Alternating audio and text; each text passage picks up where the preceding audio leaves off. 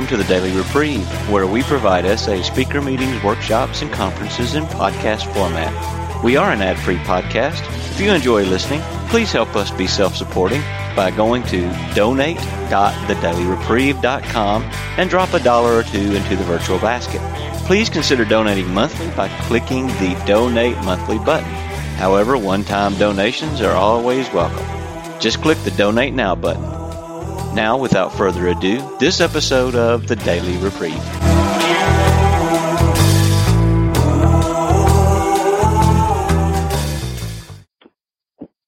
Oh, well, thank you, Robert. Um, well, I'm Bob, and uh, I'm commonly known as Montana Bob. A friend of mine stuck that on me. And um, I'm an alcoholic. And um, I, I have probably many other things wrong with me. I, I get them pointed out now and again to me. But um, I've been in the Fellowship of Alcoholics Anonymous. I, my sobriety date is March 28, 1982. That just so happens to be uh, my belly button birthday also. I partied so hard celebrating my birthday starting in October that I just wore out. Didn't go any farther. But um, I have I I should be sitting outside because it's it's 15 degrees right now, and I could probably bring the sh- swelling in my head down after that introduction. I um I it's not that I'm brilliant. I just stuck in there long enough that I got exposed to enough of the fellowship and the service structure in Alcoholics Anonymous that I learned about the traditions, and um, I love the traditions. They are, in fact, name of my home group where I go to AA, and I'll be going there tonight later on. And um, when I came stumbling through the doors out of a treatment center, the first group I went into was the Traditions group, and they um, and really it's kind of funny how that that happens because the Traditions group started because of a fight in another group, and it was over the traditions. And so some of the people grabbed the podium and they left, and uh, they went over somewhere else and started a new group, and they called themselves a traditions group, and that's where I ended up. And so they were very insistent upon uh, those who came into AA. As soon as you were uh, done shaking enough, they they got you into, you know, doing service work and uh, learning the traditions and being of service. And my very first job, I was the chairman of the group. I set up the chairs and then they ended up trusting me with all kinds of different stuff as I went along in there. And it, because there were so few poop, uh, few people at that time, uh, you you uh, sometimes had several jobs. But um, when I first got going, um, I was I was um, I was kind of impressed by the way things worked in that group and how alcoholics, which I normally didn't get along with anybody before I got to AA. It was my way or the highway. And uh I got into there and here's all these people trying to do the same thing and trying to keep the group alive.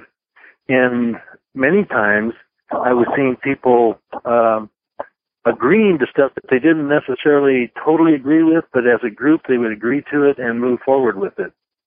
And uh, that doesn't mean that it was always a right decision, but we all agreed to it. And sometimes they were wrong, but then we would correct them. But uh, the unity I, I discovered was was the big thing.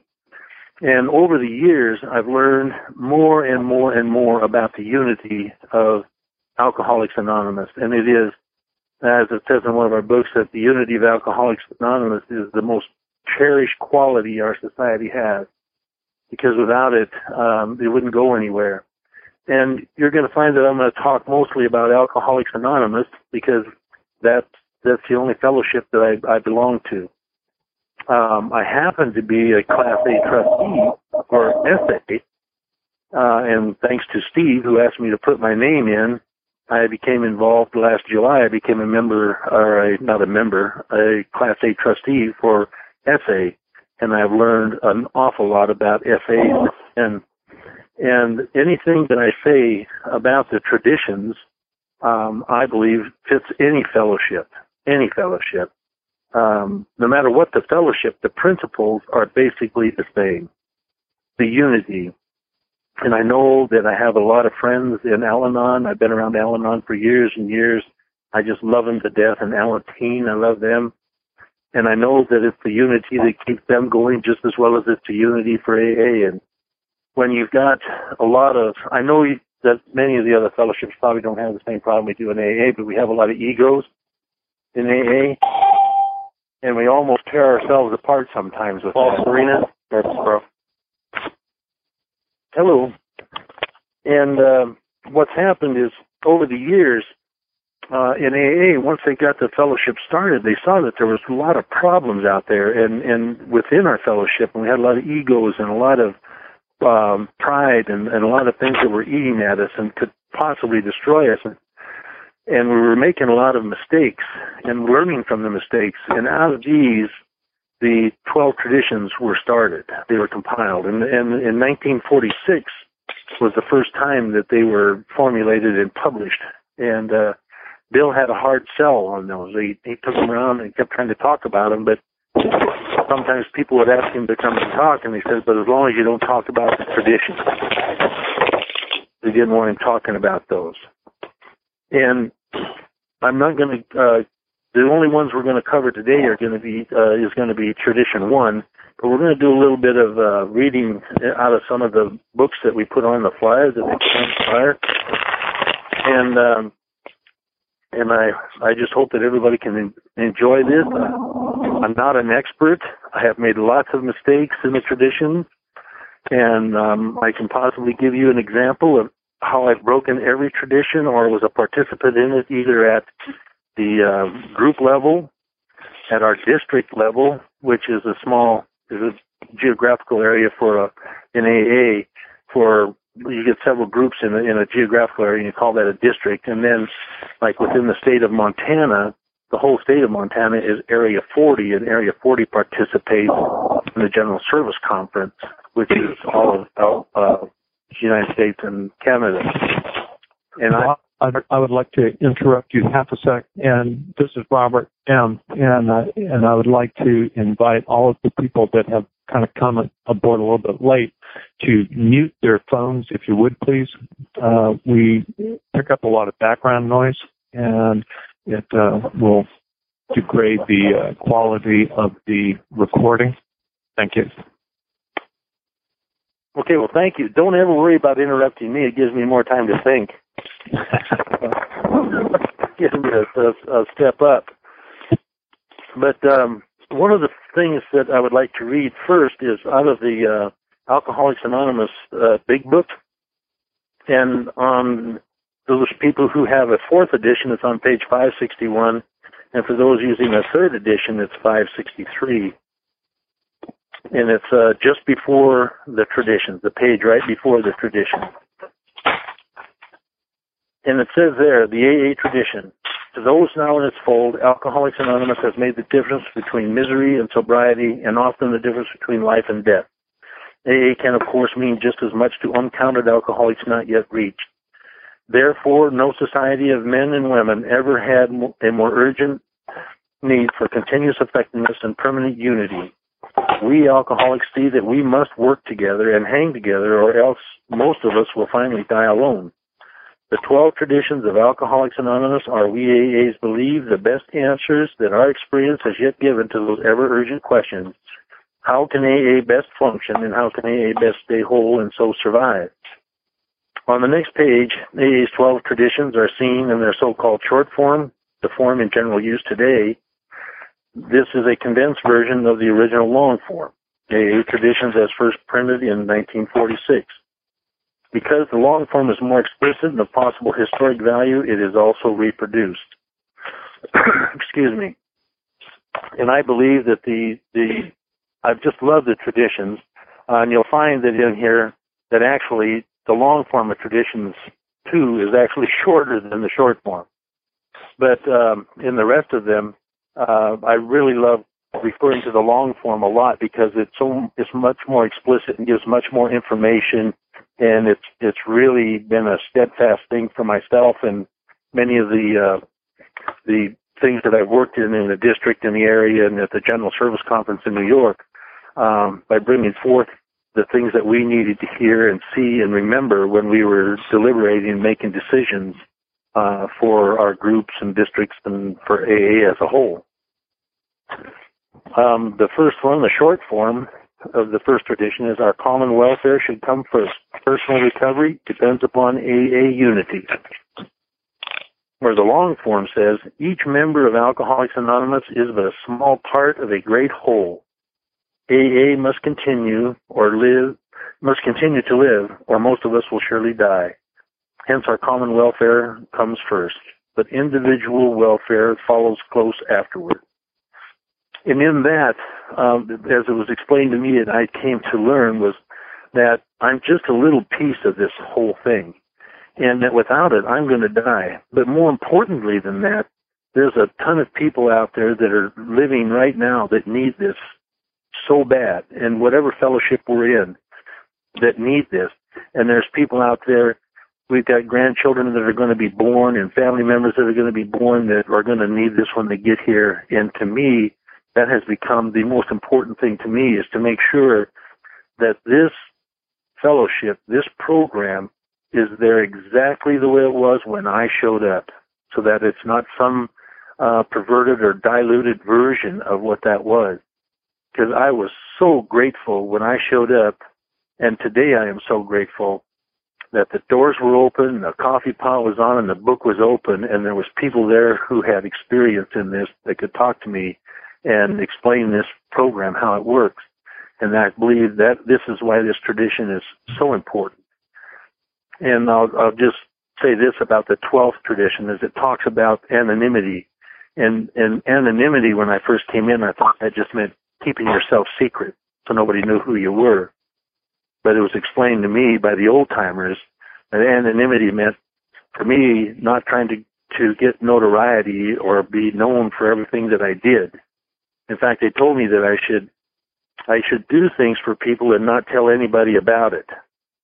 I interpreted that not to tell the person I did it for about it, but I went and told my home group about it so they could still pat me on the back. I didn't understand what anonymity meant. I just, it's for me to give up what I believe are my rights so that the group can prosper and the group can stay whole. And everything that I thought was not quite right has turned out to work out just fine, even though I didn't get my way. And I have learned in the service of Alcoholics Anonymous that there, there comes a time, rather than be a divisive member, to be one who joins in and helps in this unity rather than keep stirring the pot up. If I gain more information that has to deal with the issues at hand that I was dealing with, I can bring that to the table later. But to just sit there and keep stirring the pot, that does nothing but uh, cause disunity in the group. And my home group's a good example of being one of those that had to split off from another group because of their failure to comply with the tradition. I might add that the only time I get in trouble is when I'm trying to skip around the end of a tradition or a step. Every time I'm trying to find a way around doing something like that. Okay. I hope everybody has a uh, a 12 steps and 12 traditions book with them or have read it. If not, I'll read some portions out of it. Well, we can do this, the whole thing. We'll just do it in portions. It's on page 129 of the 12 Steps and 12 Tradition. Tradition 1. Um, it starts out, the unity of Alcoholics Anonymous is the most cherished quality of our, our society has. Our lives, the lives of all to come, depend squarely upon it. We stay whole or AA dies. Without unity, the heart of AA would cease to beat our world arteries would no longer carry the life-giving grace of God. His gift to us would be spent aimlessly. Back again in their caves, alcoholics would reproach us and say, what a great thing AA might have been.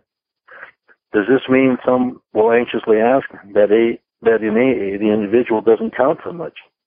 Is he to be dominated by his group and swallowed up in it? We may certainly answer this question with a loud no.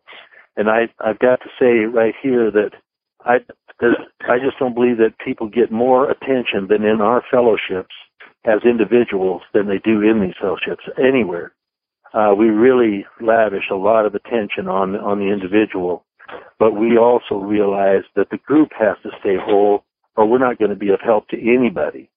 And I know that there's some tendencies uh, today, once in a while, to try to just make everybody fit uh, because we, we don't want to hurt anybody's feelings. But we're not talking about feelings here. We're talking about life and death. And when we start diluting the message to try to include everybody in one fellowship, we're not we're not carrying on what was given to us. The reason we get along so well in our fellowships is because we're sitting in the same room with people who have gone through the same thing we have. And when we start diluting that by trying to worry about hurting people's feelings, we get into trouble. Now I've hurt a lot of people's feelings in my time, but it wasn't over things like this. It's it's um, my concern is to try to help this fellowship or the fellowship that I'm in um, remain something that is viable for people for years and years to come. And as far as I understand it, that's part of my job now in SA is to to help uh, bring forth the traditions and some of the experiences that I've had in that. We believe there isn't a fellowship on earth which lavishes more devoted care upon its individual members. Surely there is none which more jealously guard the individual's right to think, talk, and act as he wishes. No AA can compel another to do anything. Nobody can be punished or expelled.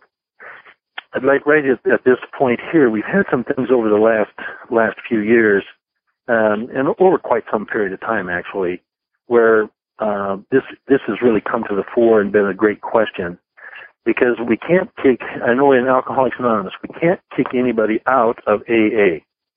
There are, however, people who can be there comes a time once in a great while, and it needs to really be carefully considered when there's somebody who is actually disrupting and causing such disunity in the group that they have to be asked to leave the group.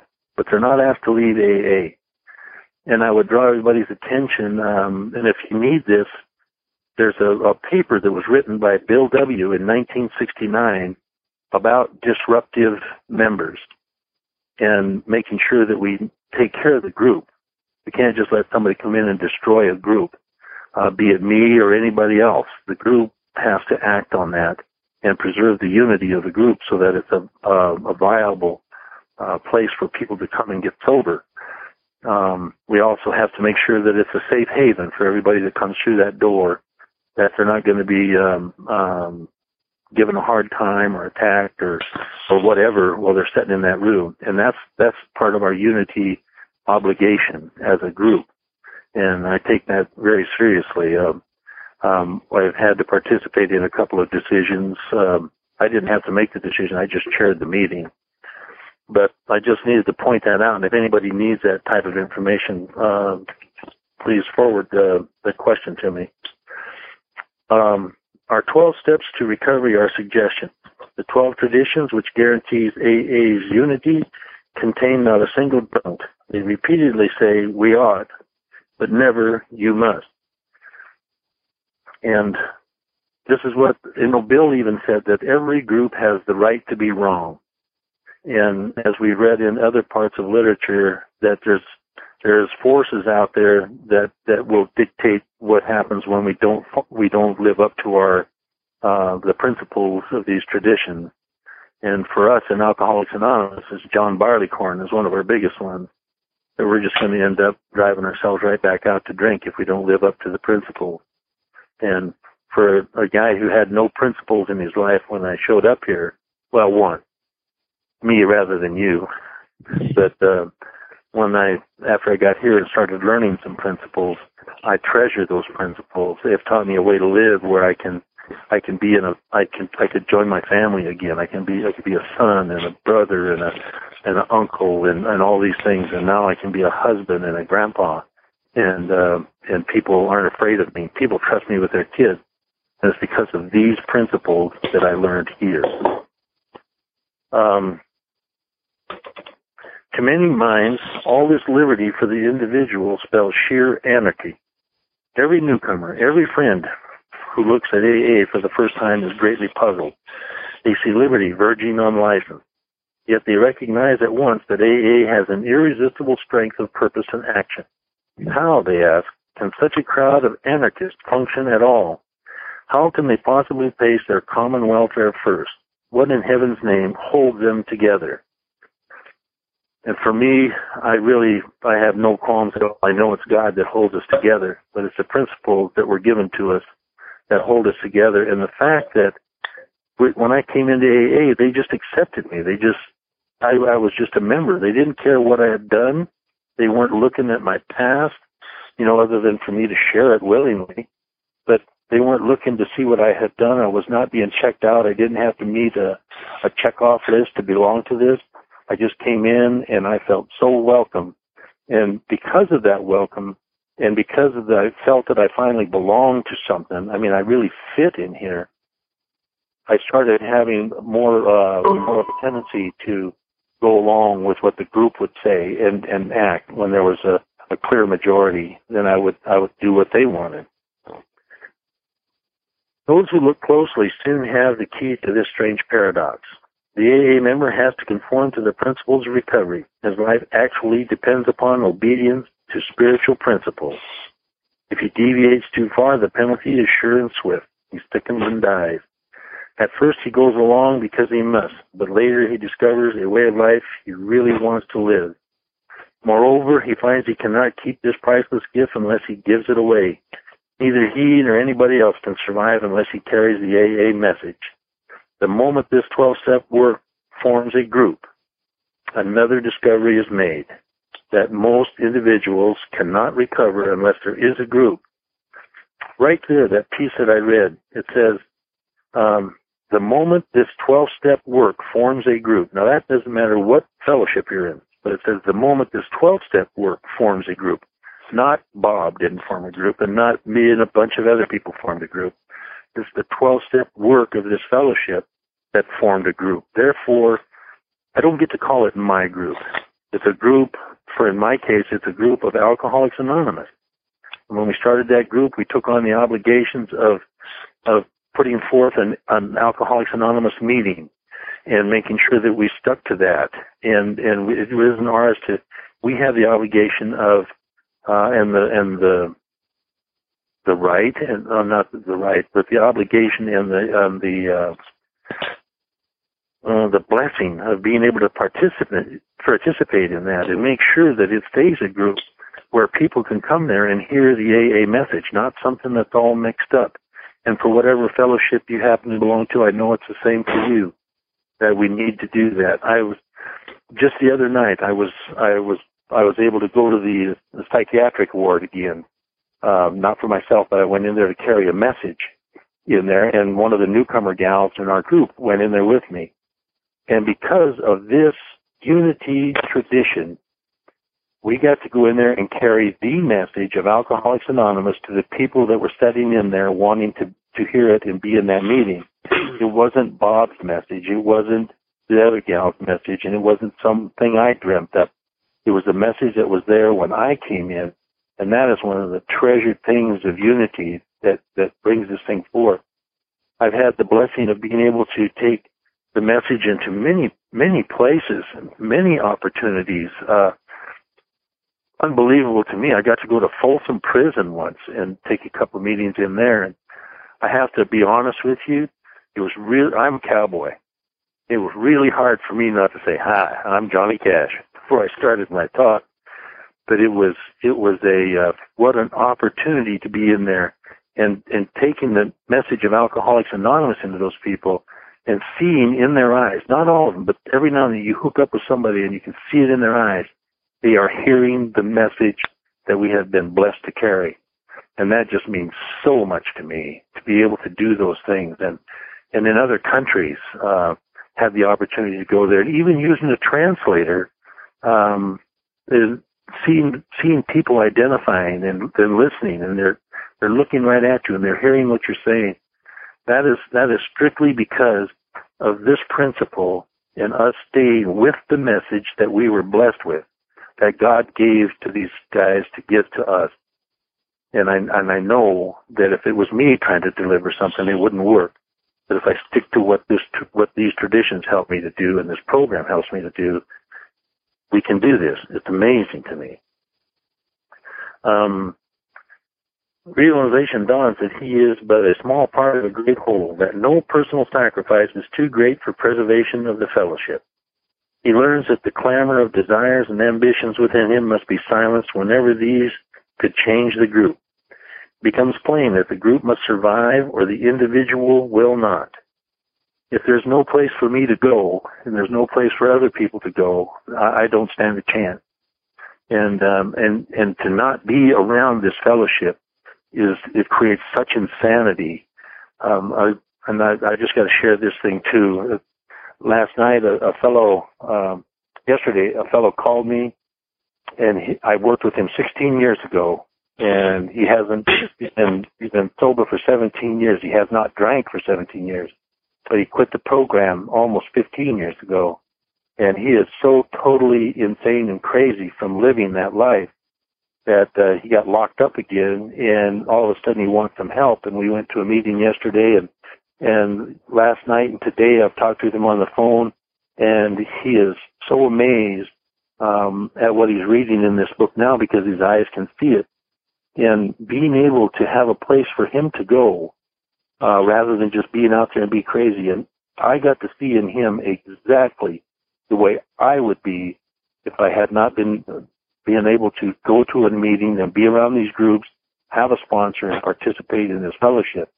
That's why it is so critical for the unity to survive so that these meetings remain exactly what we were given. Uh, I'm the kind of guy who can be lost out here on the sea of alcoholism and I finally swim up to a raft and climb on and I'm not two days dry and I want to remodel the raft. And you know it's going to sink with my building.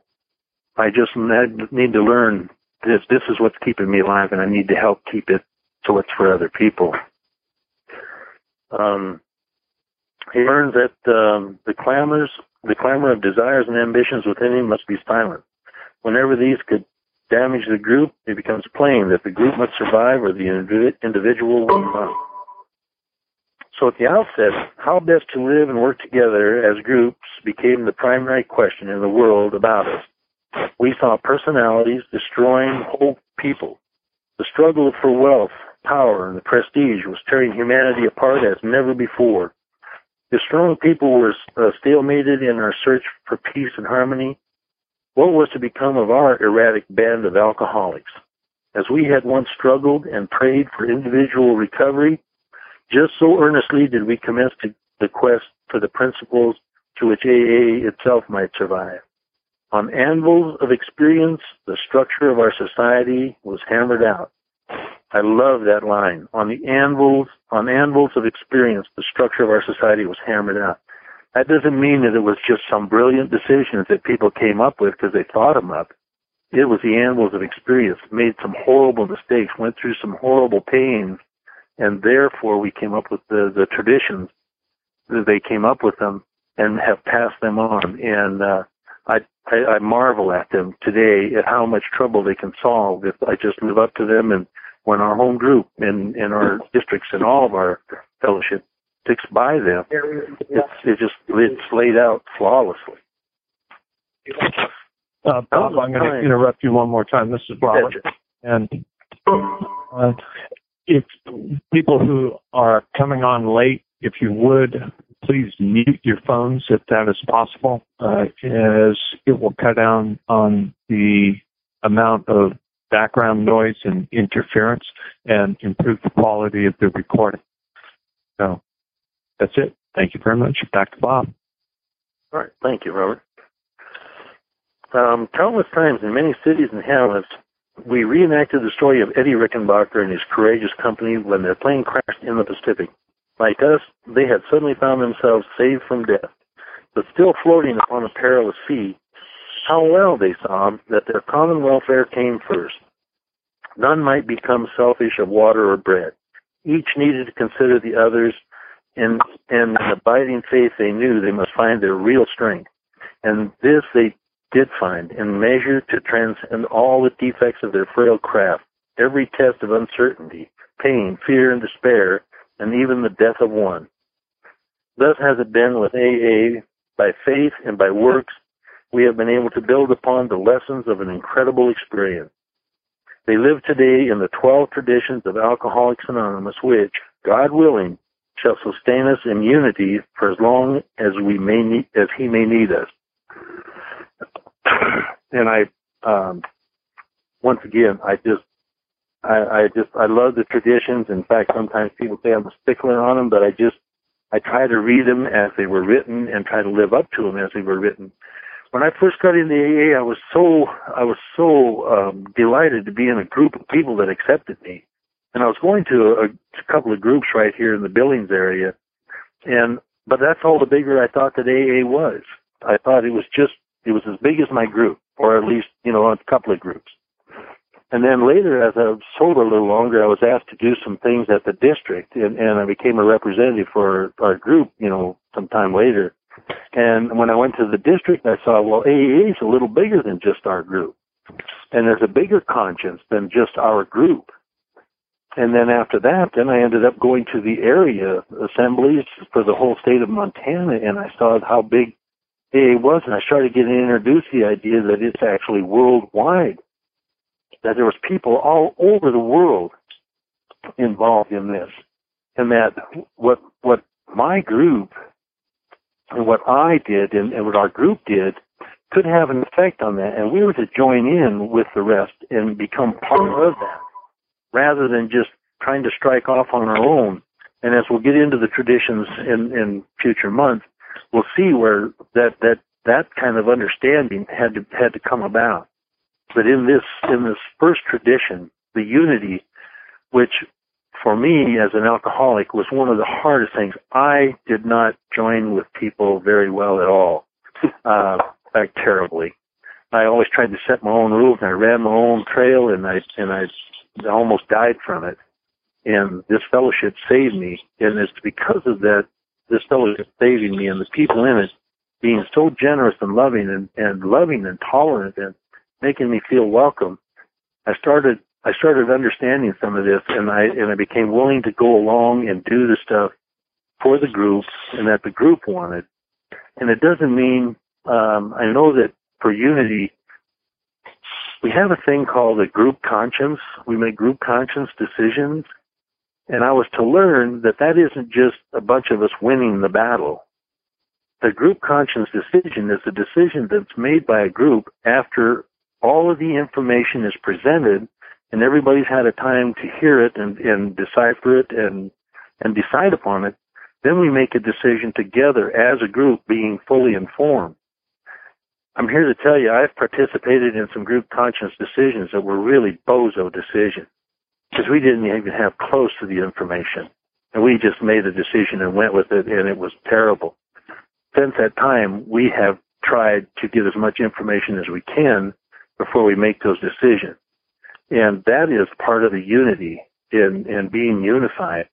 At the district level, making decisions that wouldn't impact the other groups, I, I'd learned, was so important that if we made decisions uh, just with a couple of groups, our our district in Montana, the one that I'm involved in here, uh, it's it's about 160 miles wide by about 180, almost 200 miles the other direction. So we cover a lot of country. Well, we don't have that many people here, but we have a few groups.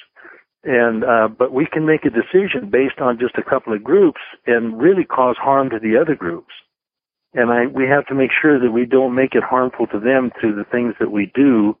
And also in what we, uh, may think is a good idea for our group, we can cause harm to the other groups by starting to, uh, say that this is all right, or say we start enforcing dress codes and stuff like that on people, things that our traditions actually talk against. We have to be careful that we don't do those things. And it's the unity of the district that really counted. I, I came to understand that. And but later I was the district committee member and represented our district at the area. And I found out that my, my job was to carry the message of the district, not my message. That made me bite my lip a few times because I thought they made wrong decisions. But when I went to the area and presented that decision, I didn't get to stand up there and say, well, I don't like this decision that those bozos are making, but here's what they want. I went up there and presented it as, here's what District 11, here's the decision of District 11. We'd like to present this to the area for action. And that taught me so much how to join others. And then I was fortunate enough to go to the General Service Conference in New York for two years and represent Area 40 Montana. And I learned, I met so many more people and AA got so big. And I, I understood that when I was in, in New York at that, to participate in the unity of AA in the United States and Canada, which affected a lot of the world too, that I wasn't there as Montana's senator, you know, Area 40 senator to just carry forth. I was there as Montana or Area 40's donation to the group conscience of AA at the General Service Conference.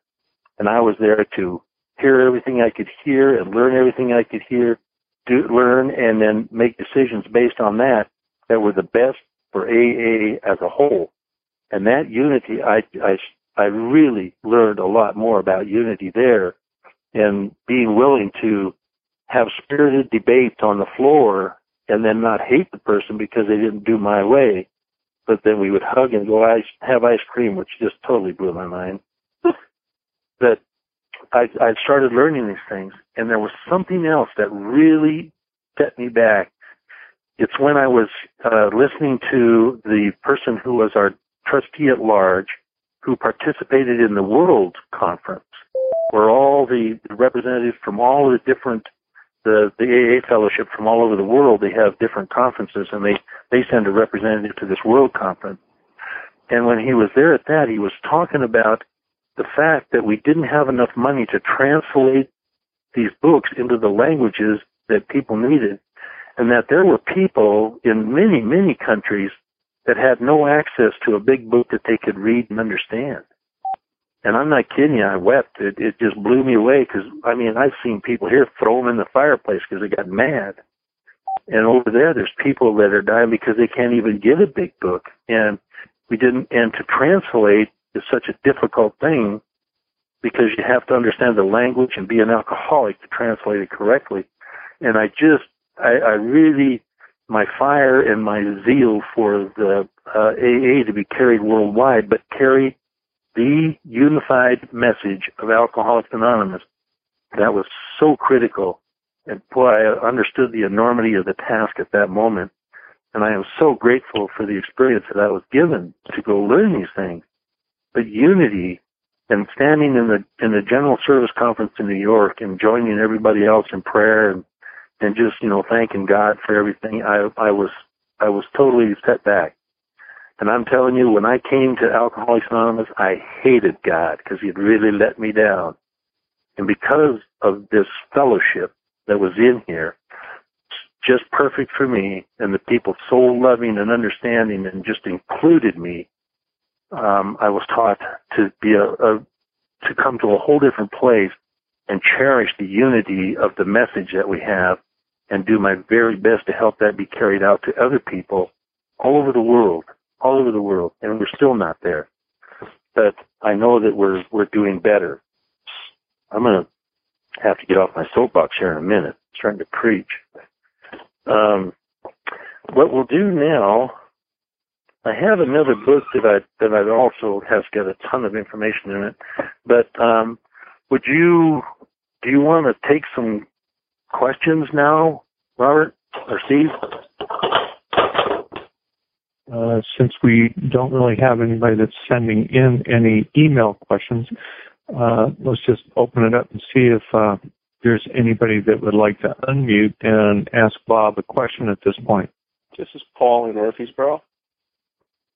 Hey, Paul, go ahead. How how are we doing? Uh, earlier on, you talked about uh, when you have a person in the group that um, you want to try to preserve unity, but they don't seem to fit in. Not that you want to kick them out of the program, but it breeds a lot of discontent. Um, maybe sharing some experience on how that was handled. Oh, sure. Well, that was a that was a, a big thing, and it, it was actually somebody that was being uh, extremely disruptive. And and um, well, I'll just put it out there. This this this fellow was actually a predator, and he was preying upon all the ladies in the group. and he was he had gotten himself into a position where he was being there during the day a lot, opening, and he was chairing a lot of the meetings when other uh, old timers weren't around. And there was a halfway house or a, a pre-release center for the prison was across the street, so they sent a lot of their people over there, and he was pressuring them um, with b- reporting that they were doing things wrong if they didn't comply to his wishes. And there was a lot of stuff going on there with this guy, and for a long time, I've known him for years, and this wasn't a, a revelation to me, but it had gotten so bad in this group that the group came to me and asked what they could do, and um, we got a hold of New York, and fortunately, a lady that I had met in New York there, uh, her group had gone through this too, and she sent us some information and it was a writing by Bill W. that he wrote in 1969 about disruptive members. And I have that on file. And also she sent us a format for what their group did for chairing a meeting to make a decision on this. And I, they asked me to chair it because I was not a member of the group and I had some experience with being the area chair and chairing meetings where I learned how to chair. You don't put forth your ideas. You just chair the meeting, maintain order, and make sure the traditions are lived up to. And that's what my job was. And they invited the fellow who was the who was the problem, and they invited everybody in the group to attend it. And at the end of it all, they made the decision that they had to ask him to leave the group, and they asked him to leave for at least a year, and then he could come back and and um, ask the group if he could rejoin, and he'd have to to come to a business meeting and do that. And that's how that was resolved. Does that answer your question? Yes, thank you very much. You bet. And if anybody uh, needed that, I I do have that on on uh, file. So if you want to get a hold of Steve or Robert or something, I can send it to them. Uh, thanks, Bob. This is Robert. And do you also have the uh, format for chairing that meeting available? Yeah, it's all in one email. Great. My friend Valerie from uh, New York, who's since uh, retired, uh, she sent that, and uh, it worked really, really well. I have another question, if I can ask. This is Paul again. Uh, when you talked about anonymity, and um, I really like the idea of not trying to get notoriety to do things for people without um, um, even outside your, you know, for a person specifically, but then you don't go ahead and brag to your group. Um, could you expound a little more on that? Because I, I think in the past, most people when they come in, you know, they don't want to be recognized or known, and, and maybe you know an SA that is a little more touch and go. But any more experience on that would be great. You bet. That's a great question. Um, as a matter of fact, when I was in Chicago last year at the conference, um, and I and I listened to stories of the people up there when they were speaking at the convention, and also throughout the the part of the week that I was there, listening to people talking about anonymity and stuff. I realized that anonymity is a, is a much different um, uh, item. Really, it's a, it's a it's a little tougher item than SA, quite a bit tougher than it is in AA. But AA's been around for a long time. But when AA started, it was almost as as hard. I mean, people were afraid people were going to find out about them, and and I mean, the alcoholics were looked at as social outcasts and everything. But the anonymity, that's what Alcoholics Anonymous is all about. Is where people have the the uh, the freedom and the right to come to AA and not have their names uh, given to anybody, have their faces put on any posters or on any films or anything. They should be able to come in there and remain totally anonymous. That is that's one of the things that that's really big. That that is a real safety thing, and it's it's really important that when people are watching PSAs on television about Alcoholics Anonymous, that we do it in a way that they see that we don't just show people's faces. And but anonymity um, also besides just making sure that we keep their their anonymity. Also, I'd like to say this: I don't have the right to break anybody else's anonymity at all, whenever, whatever. I I you know, and even breaking my own anonymity, I have to be very careful that there's not uh, people in that are standing too close to me that get get theirs broken, or because of, of people that know me, you know, or they're the people that know them that know me, and they ask me kind of different questions, and I've found out different ways to answer them so that I don't break other people's anonymity. I just have to be careful of everything that I do with that. And also, there's posthumous anonymity for people who are already dead that I, I don't have any right to break their anonymity no matter if they're dead or not. Uh, it, it's a, it's a, it's a very respectful thing, I believe, and it, and it's something that they, I did, I, I don't know, I feel such a, a respect thing about giving that to them, and that's something that AA has taught me, and that's what anonymity is about.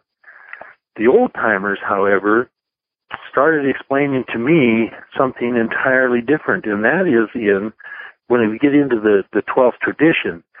Um, and and we talked a little bit more about it there, but they were talking to me about the anonymity of me, just keeping my uh, not not doing things trying to gain attention. And I'll give you an example of how I messed that one up.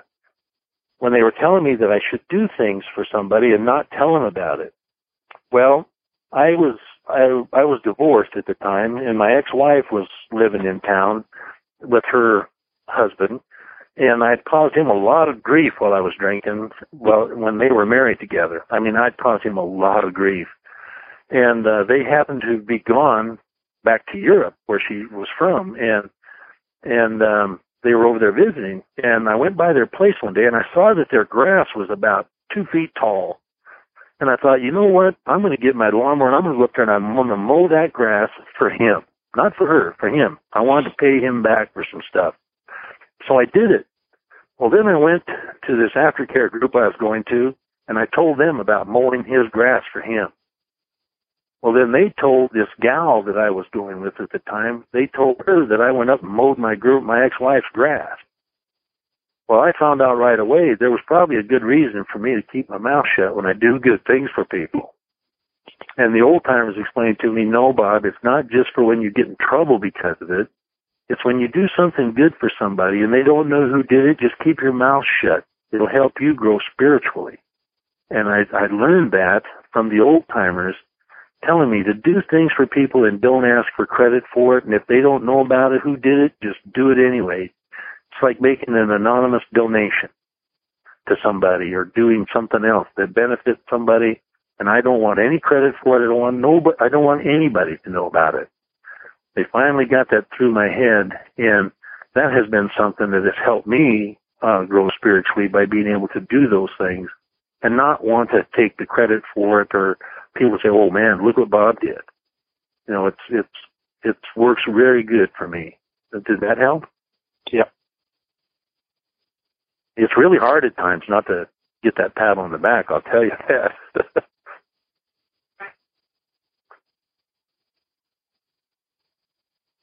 Anybody else?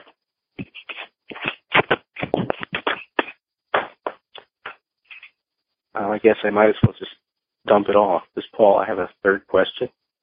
Um, when you have newcomers and you were planning on a traditions meeting, and they show up, and there wasn't that many, and uh, there's a group conscience to attend to the newcomers' need. Um, sometimes I, I want to follow what we set and, you know, maybe have another meeting for the person. Um, how does something like that work in? Because it seems a lot of times people will quickly jump around the meeting if you're having a group conscience and you're working on the traditions or, or not even the concepts, just the traditions, and they're willing to, well, let's bypass that and just talk. You know, if you're one against seven. Yeah. That's a great question. That has come up here many times. And uh, I give you an example of that in, in I know in AA, what happens a lot of times is uh, it's a closed meeting, and I assume everybody knows that. Well, I'm going to explain. The closed meeting is for alcoholics only. You have to have uh, you have to be an alcoholic or have a problem with alcohol, and you're wondering about it.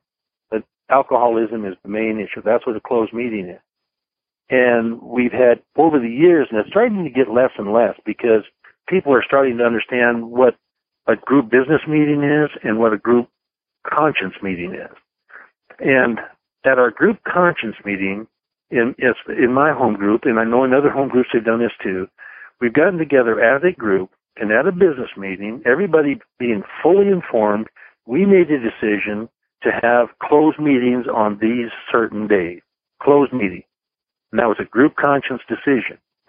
Okay, we have people from our home group chair the meetings, which helps. Um, but it isn't. It used to be that when somebody would come along and bring a, a non-alcoholic with them, a family member or just whoever, they say, "Well, I got this person. Uh, can you open the meeting?" And a bunch of people in the group say, "Yeah, come on in. We'll open the meeting."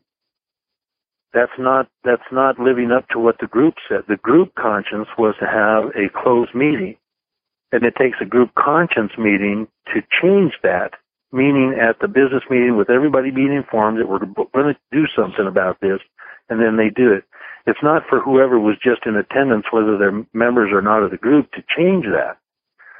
And and a lot of people got a little upset at that, but we said no. If if we were going to have an open meeting, what we did was we advertised in the paper, and we put it in the paper that there's a closed meeting at Traditions Group at this address on this night. And also the people that come there understand that it's a closed meeting. And then all of a sudden to change it and make it an open meeting, we've just violated the trust that they've placed in us by people coming there, uh, they want to come in. And, and at some meetings, people would bring kids and they want to bring them into the meetings. And we've found nothing but trouble with that. And we said, no, you need to hire a babysitter and, and do something else. Or maybe one of us can babysit for you while you go to the meeting. Uh, get a hold of us ahead of time because there's a lot of alcoholics that might have come to that meeting knowing that it's closed and they've just had it right up to the eyeballs with the kids for the last several days and they came to that meeting for some peace and to, to get their head back on right, and they come in and they run into the same problem. Whatever the situation is, the group that the people that are sitting there that night don't have the right to change the group conscience decision of that group if everybody's living up to what unity is about. And that's the unity of the group. Instead of just having whoever comes up with a bright idea changing it. And I know that when a group has our our home group, we made a group conscience decision. And this is something we do is that when a new person shows up for first meeting ever, automatically uh, the topic is it's on the first step. And we have people chairing our meeting who are members of that group so they know how to chair the meeting, but they also know when there's a brand new person, we just go to first step. That's what we do. And so that was already a group conscience decision that we, we already had that decided. That help at all? Yes, it does. Bob, this is Steve in Memphis. I have a question. Yeah, Steve. Um, I was listening to you uh, answer Paul's uh, last question there, and um, I was uh, noticing how you used the word group and meeting and and and that they were not synonymous.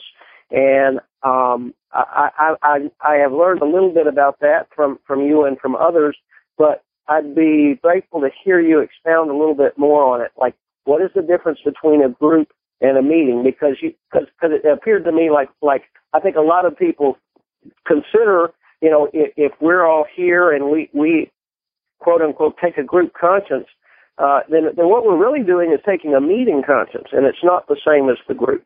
Uh, that's what kind of hit me as you were talking. So if, if you could expand a, a little on that, I'd be grateful. Oh, you bet.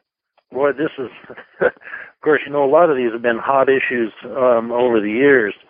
And um, a meeting is just that. And there's such a thing as AA meetings that aren't groups at all they're just meetings. They're where people meet and uh, they just whatever they decide at that meeting, they do it. But a group, or like a home group meeting, I belong to a home group. You know, I'm, I, I belong to that group, and that's where uh, initially in the service manual that we have, that's where you show up and you're responsible, and you have one vote in AA, and that's at your home group. But I don't vote at everybody else's group. but a meeting, there's there's all kinds of that. And we have a pamphlet called the AA Group, and it's explained in there. And it um, there's just all kinds of meetings, and it and it's um, there's some of them. In fact, there's meetings, such a thing as a meeting that's not even AA that we that people have, and they'll have people from different fellowships join together, and they'll have a meeting and kind of study a step, but it's not either an Al-Anon or an AA or an FA or anything. It's just a meeting. But an AA meeting, um, as as such, is just that. And if it's put on by a group, then it's um, that's what that group has decided to have. But for uh, for just people to uh, get together at a meeting and decide to change it, that violates uh, what that group has decided. Um, we have all kinds of meetings. We got discussion and speaker and beginners and step tradition and big book and business meetings. But um, there's a there's just there's a difference between just a regular uh, just a meeting and and um, a group. Bob, this is Robert. Yeah. Am I correct in understanding that the difference between a meeting and a group is a group has uh, service representatives. A group is registered with New York and has a secretary and a treasurer and an intergroup rep and a GSR and the various service positions that are outlined in that pamphlet, the group. A well, doesn't have anything except just a, where it meets.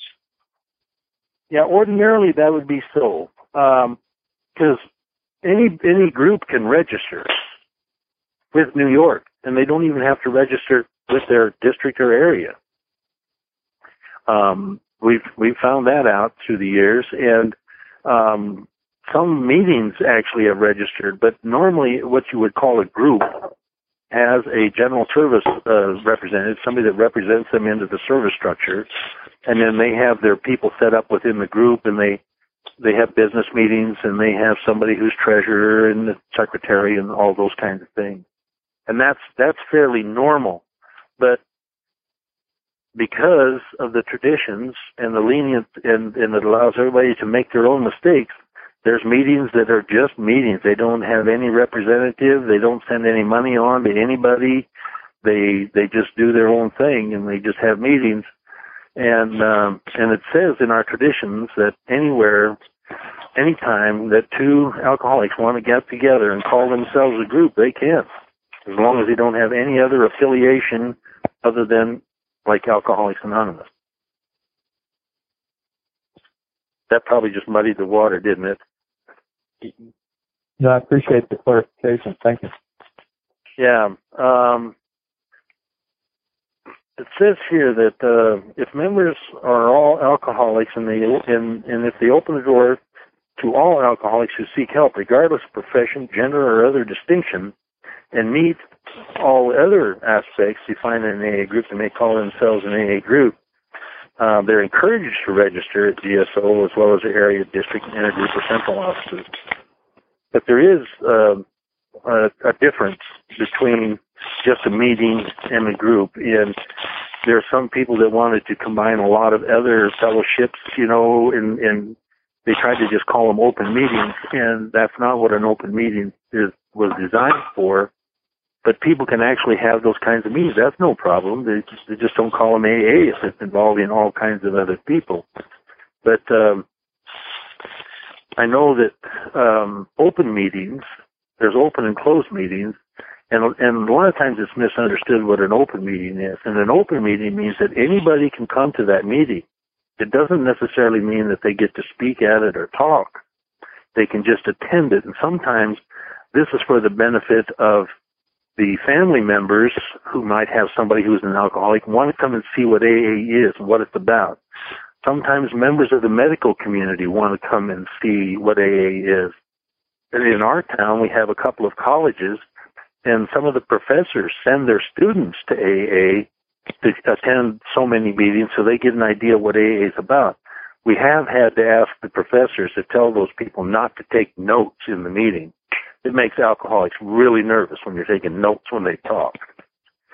But uh, an open meeting is more or less uh, a, a place where people can come and find out about what AA is.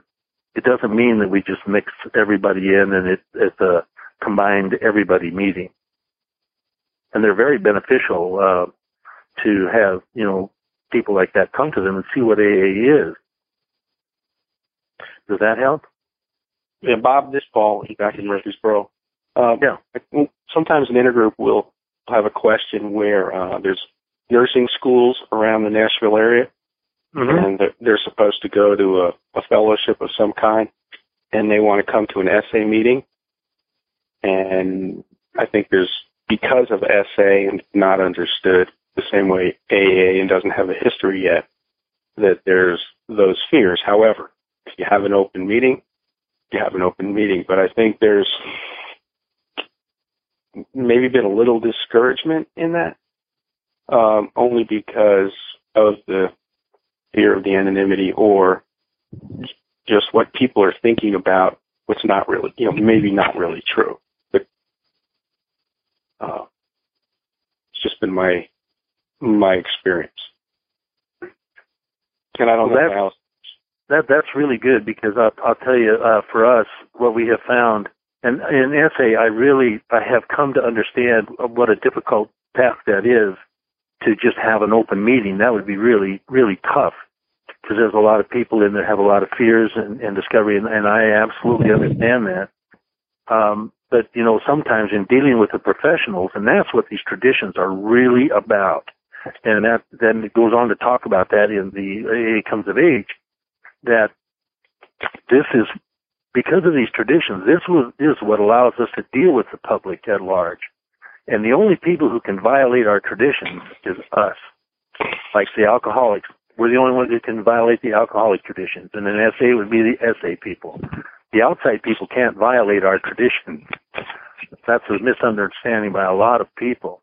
But when we start dealing, and that's, I happen to be on the Public Information Committee for SA right now. And that's what that's what a lot of this stuff is for is to go to the professional people and explain to them what we do and what we don't do and what kind of meetings are available or if we have a, a few people say say there was a few people in SA that were okay with going and talking as a panel to some professionals to help them understand what SA is. That's the kind of thing that can happen. But to just have an open meeting might be something I can understand why it would be highly discouraged in SA. And uh, even in AA in places, they they just don't want anybody else coming in. But those are some of the things that we can do uh, when we find people that are they're willing to go do that in the service structure, and and that's also to preserve the unity of AA, uh, to keep the message safe, and so that people can understand. It's like uh, like Bob, Dr. Bob said, you know, anonymity is is uh, we can become so anonymous that nobody can even find us. And in the home groups, one of the things that in my home group, I always introduce myself as I'm Bob. I'm an alcoholic. I don't give my last name because I had deals to do with the public that I was doing for AA, and I kept saying my last name, and I wasn't supposed to, so I had to stop using my last name in, in group. But in my home group, I tell people who I am so that they can find me in the phone book. They can't find Bob in the phone book in our meeting. But I, I understand how this comes about, and, and Bob said, you know, in our groups, we can't be that anonymous. But at the public level, that's what it's about. But people have to know how to find it. And that can be a real dilemma. And that's what some of these committees are about in developing some literature and stuff to pass out to these folks so that um, that they can get an understanding of what we're about and what SA is about.